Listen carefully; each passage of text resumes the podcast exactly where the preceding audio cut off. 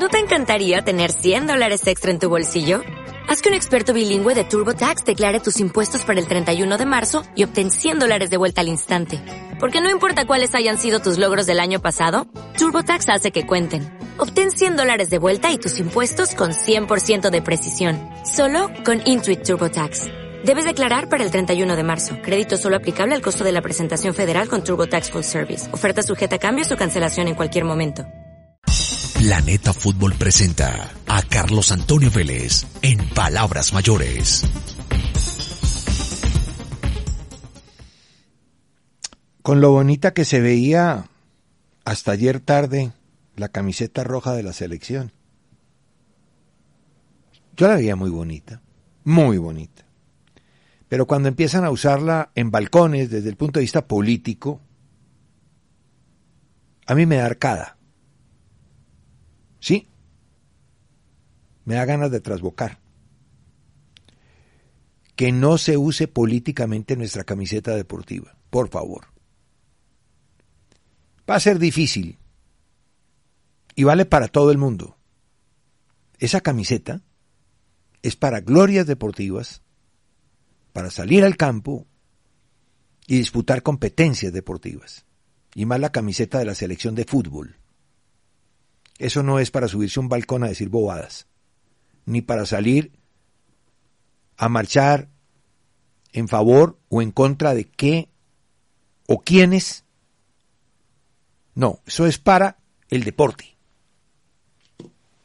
Ah, es una opinión personal. Me parece feísima cuando está en esos cuerpos. En cambio, cuando está en el cuerpo de los deportistas, me encanta. O del hincha que va al estadio y acompaña a la selección con esa camiseta. La amarilla, la roja. De resto, me parece que es degradarla, mancharla. Hablé con el doctor Méndez temprano, porque como hay tanto rumor, que ya vendieron a Mantilla, que hubo una oferta de no sé quién, de no sé cuál, el doctor Méndez me ha dicho, y por eso doy la fuente, él es el doliente de Santa Fe. Me ha dicho, me reuní ayer con Mantilla y con Torres.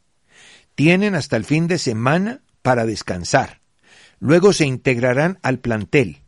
Se han arrimado empresarios a pedir autorización, autorización para entrar a ofrecer sus servicios en cualquier parte o presentar a los jugadores en cualquier parte. Pero ofertas de ninguna parte de ninguna parte oficialmente hemos recibido por ambos jugadores.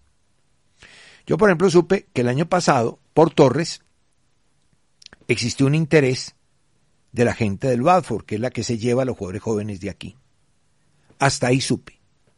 Interés, nada más.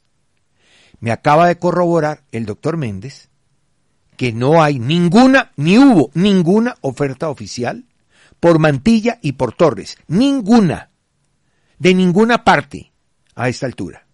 Solamente empresarios que dicen me autoriza, claro, lo autorizo, por supuesto, y se pondrán las condiciones del caso, y autoriza uno, autoriza al otro, o no autoriza a aquel, o sí a este, pero no hay nada, nada más. ¿Ok? Nada más. Ah, que van a venderse, sí, seguramente, rápido. Son muy buenos. Pero que en este momento haya algo, no hay, no hay nada. Eso por lo menos fue lo que me dijo el doctor Méndez. A no ser que haya gente que sepa más que el doctor Méndez, que es el que maneja los derechos. Ve, ya que habla de Santa Fe, me toca volver. ¿Qué hago? Es la repetición de la repetidera, pero ¿qué hago? Eso de mano de apoyo no existe más. La mano de apoyo no existe más no está en el reglamento. Desde el año 2021 salió. Oiga, ¿qué cosa? Hasta el año 2021, comienzos del 2022, la regla, la norma, tenía un montón de consideraciones con relación a la mano. Tiro libre directo. Y entonces venía y en la parte final marcaba como excepciones, ¿no? Y dice, no se considerará infracción, o decía, no se considerará infracción cuando el balón toque la mano o el brazo, si proviene directamente de la cabeza o el cuerpo, incluido el pie del propio jugador. Eliminado eso. Si proviene directamente de la cabeza o el cuerpo, incluido el pie de otro jugador. Eliminado eso. Si la mano o el brazo están cerca del cuerpo y no se encuentra en una posición antinatural, con la que se consiga ocupar más espacio. Desapareció eso. Y la que nos atañe, si el jugador cae y la mano o el brazo quedan entre el cuerpo y el punto de apoyo en el suelo, pero no alejadas del cuerpo hacia un lado o en vertical. Desapareció, que esa es la famosa mano de apoyo. ¿Qué quedó? Lo que hay. Quedaron cuatro párrafos. Nada más. Cometerá infracción el jugador que toque el balón de manera voluntaria con la mano, pa, toque el balón con la mano o el brazo cuando la mano o el brazo se posicionen de manera antinatural y consigan que el cuerpo ocupe más espacio. Y el marcar gol con la mano en portería adversaria. No quedó nada más. Entonces, ¿eso qué quiere decir? Eso quiere decir que pasó esa mano de apoyo a convertirse en una mano como cualquiera otra. El árbitro determinará cuál fue la intención del jugador. O sea que es discrecional del árbitro pitarla o no. Es de interpretación. Antes, antes era una mano excluyente simplemente pegaba ahí y no se pitaba nada. Era la famosa mano de apoyo. Hoy todavía la siguen incluso árbitros y exárbitros enunciándola. Y no es verdad, no existe. Existió. No existe como tal. Per se no existe. O sea que el solo hecho de que la mano sea puesta para apoyar el cuerpo contra el piso y la pelota pegue ahí y entonces no se pita, eso ya no existe. Ahora esa mano es como cualquiera otra. El árbitro interpretará si el jugador quiso o no, de acuerdo a su criterio, agrandar el cuerpo o no. Si la posición es natural o no, entró como cualquiera otra mano. Entonces lo de anoche es un tema interpretable. El árbitro y el, mar, el bar interpretaron que era infracción y la pitaron. Ya está. Es su criterio. Para muchos, acertado, para muchos, otros, desacertado. Pero igual, está ya en ese campo de la interpretación. Los invito a que no hablen más de mano de apoyo, que eso no existe, no está en la ley de juego. Hablando de ese tema y concatenando con el asunto Deportes Tolima, ayer por la tarde, y gente que tiene por qué saberlo, me dijo, oiga, ¿cómo le parece que el informe de Roldán refiere a suspender el partido. Dije, pero ¿cómo así que suspender el partido si el partido ni siquiera comenzó? ¿Qué va a suspender? No, no, no. Cuidado. La redacción debe y tiene que ser contundente y clara. Una cosa es suspender el inicio del juego, que es lo lógico, lo real, lo cierto, y otra cosa es suspender el partido. ¿Cuál partido? ¿Se estaba jugando ya? ¿Había movido la pelota? No. Entonces no había por qué suspender el juego. Se suspendió el inicio del juego. En estos temas jurídicos es muy importante una palabra. Una palabra te tumba un caso. Un solo término mal usado te tumba cualquier cosa. Hay que tener cuidado con eso. Y el resto, pues la comisión lo determinará, que es la única que debe intervenir en estos casos. Aquí no tiene por qué intervenir ni el presidente de la DIMAYOR, ni la DIMAYOR, ni la federación, nada. Esto es única y exclusivamente, única y exclusivamente de la comisión, como lo dije ayer. Y estoy de acuerdo con el Deportes Tolima. En el apartado, comunicado que sacó ayer, en el apartado de jugar el partido. Yo estoy en esa misma línea. Que se aplique el código único como tiene que ser, pero en lo deportivo, el juego intocable. Intoca y hay antecedentes. Y hay uno histórico y reciente en el mundo. El comunicado dice, nuestro deseo es jugar fútbol, competir y respetar las reglas. Renunciamos al derecho de disputar los puntos en los tribunales. El escenario debe ser la cancha. Por eso queremos extender a Millonarios una invitación para jugar la fecha 4 de la Liga Betplay en nuestro estadio. Determinada y aprobada por Di Mayor. Claro, a mí me parece perfecto la reprogramación. Ahora no sé si con público o no, yo creería que no. Porque pues la plaza debe ser suspendida y yo creo que en eso el Deportes Tolima debe ser consciente y la hinchada también. Aquí hay un hecho cierto. Pero bueno, ese es un fallo que tendrá que emitir allá la gente de la comisión. Pero en lo deportivo, en lo que atañe a lo deportivo, estoy plenamente de acuerdo con el Tolima. Hay que jugar el partido. Hay que jugarlo. No, eso de ganar los puntos en el escritorio, a mí también me huele a podrido. Hay unas cosas que me huelen a podrido y que me dan arcada. Sí, yo lo tengo que decir públicamente, me dan ganas de vomitar. Y una de esas es querer ganar los puntos en un escritorio, de un lado o del otro. Hay que priorizar lo deportivo. Bueno, les voy a poner el ejemplo más claro. Estoy leyendo aquí el diario deportivo Ole del año 2018, 25 de noviembre. Boca no quiso jugar y pide los puntos. El club se plantó y al final el partido fue postergado.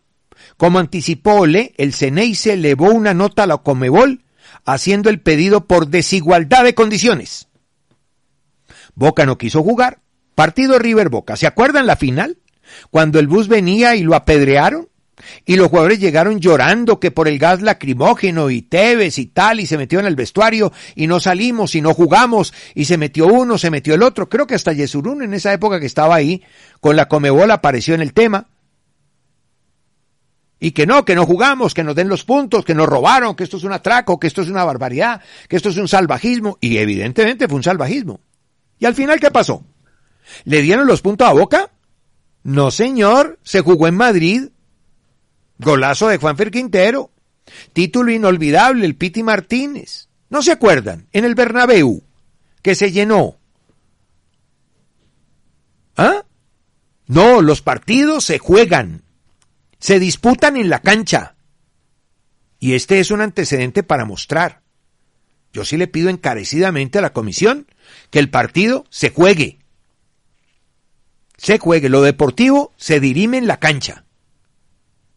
Lo demás, gravísimo y todo, y hay que suspender plaza y hay que meter al tipo a la cárcel y todo lo que ustedes quieran. Y prohibirle las entradas y todo, todo lo que hay. Y multas para el que se retiró, para el que no quiso jugar, lo que quieran hacer, lo que permita el código único, ahí está. Pero la parte deportiva, la parte deportiva debe ser intocable. Me da pena, lo lamento, no puedo hacer parte del coro de los que piden los puntos de aquí y de allá. Ya allá renunciaron y los celebro. Renuncian al derecho, no a los tres puntos que no tienen ningún derecho.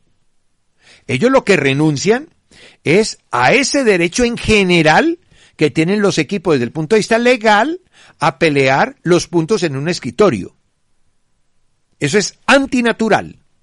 Y yo quiero que me muestren en cuántos episodios en el mundo UEFA, hablando de Champions, Europa League, Conference League, hablando de UEFA, Eurocopa de Naciones, Liga de Naciones, la africana, no sé qué. ¿Cuántos episodios hay como este y que entreguen puntos? ¿Cuántos hay?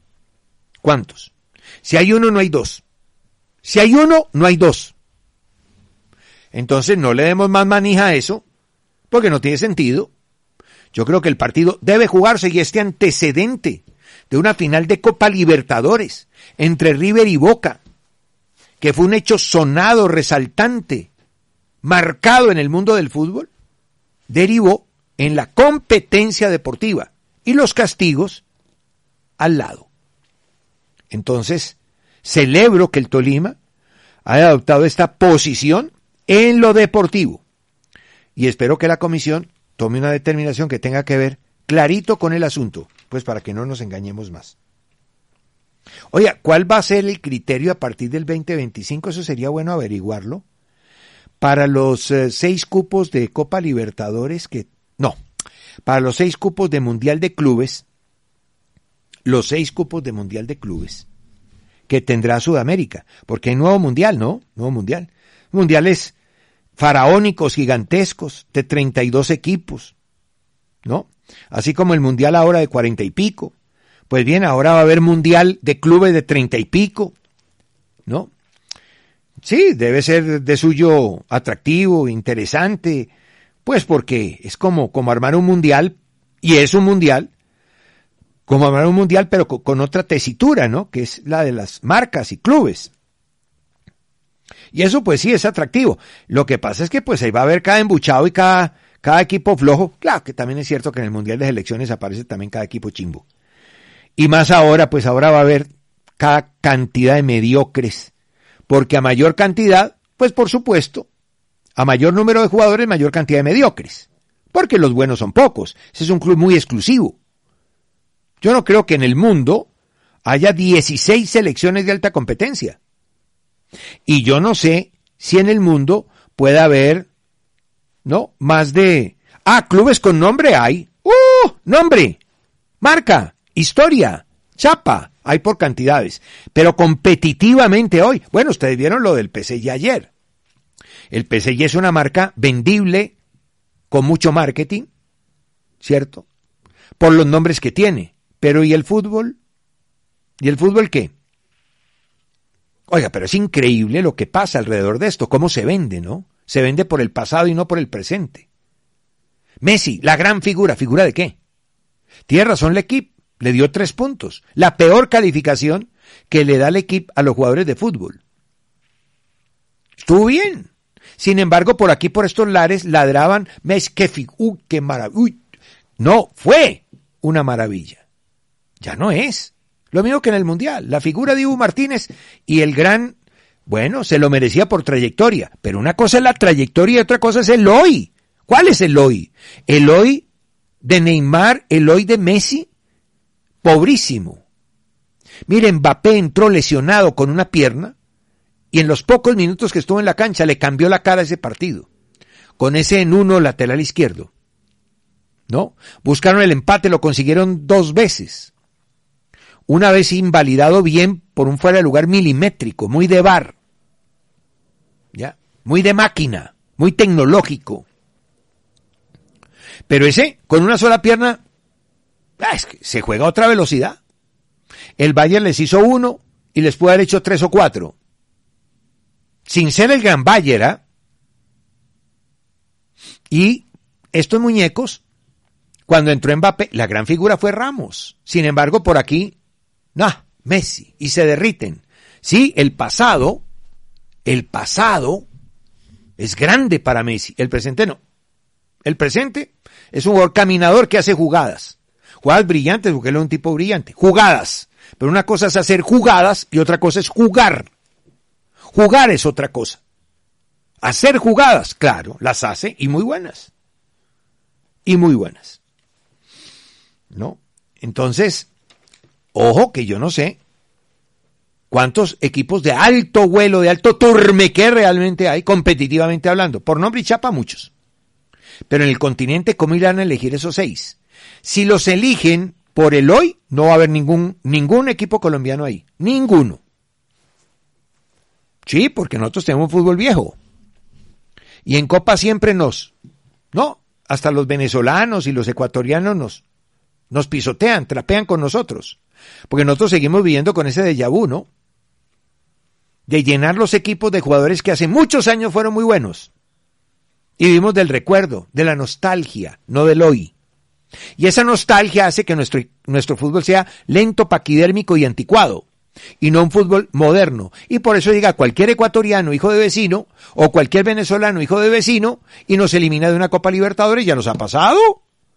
Boston River, un uruguayo que no existe, ¿acaso no eliminó al todopoderoso Junior de Barranquilla no hace mucho tiempo? Y les puedo hacer una lista a la berraca. Grande, inmensa. ¿Mm? Ahora, si es por el pasado, pues muy seguramente ahí estará Nacional, que fue campeón. Y de pronto algún día Once Caldas, que fue campeón. Pero no van a llevar el Once Caldas de hoy, no, por favor. Entonces, ¿cómo se irá a escoger eso? No lo sé. Vamos a ver. Bueno, se me acabó palabras mayores, tenía una sorpresa para ustedes. Pero no pudo ser a esta hora, seguramente después de las ocho después de las 8. Estoy esperando a que terminen unos exámenes médicos para hablar con el muñeco. No han terminado. Bueno, la verdad es que Gustavo Puerta estaba invitado al programa desde Leverkusen, la sede del Leverkusen. Está en exámenes médicos en este momento en el vestuario. Hasta las 7.25 habló con Xavi Alonso. Se fue a exámenes médicos antes de ir a Nuremberg. La gran figura de Colombia una de las grandes figuras, porque para mí fueron muchos los destacados, pero quizá el más destacado de los destacados, Gustavo Puerta. Y pues una vez salga de los exámenes lo entrevistaremos después de las ocho.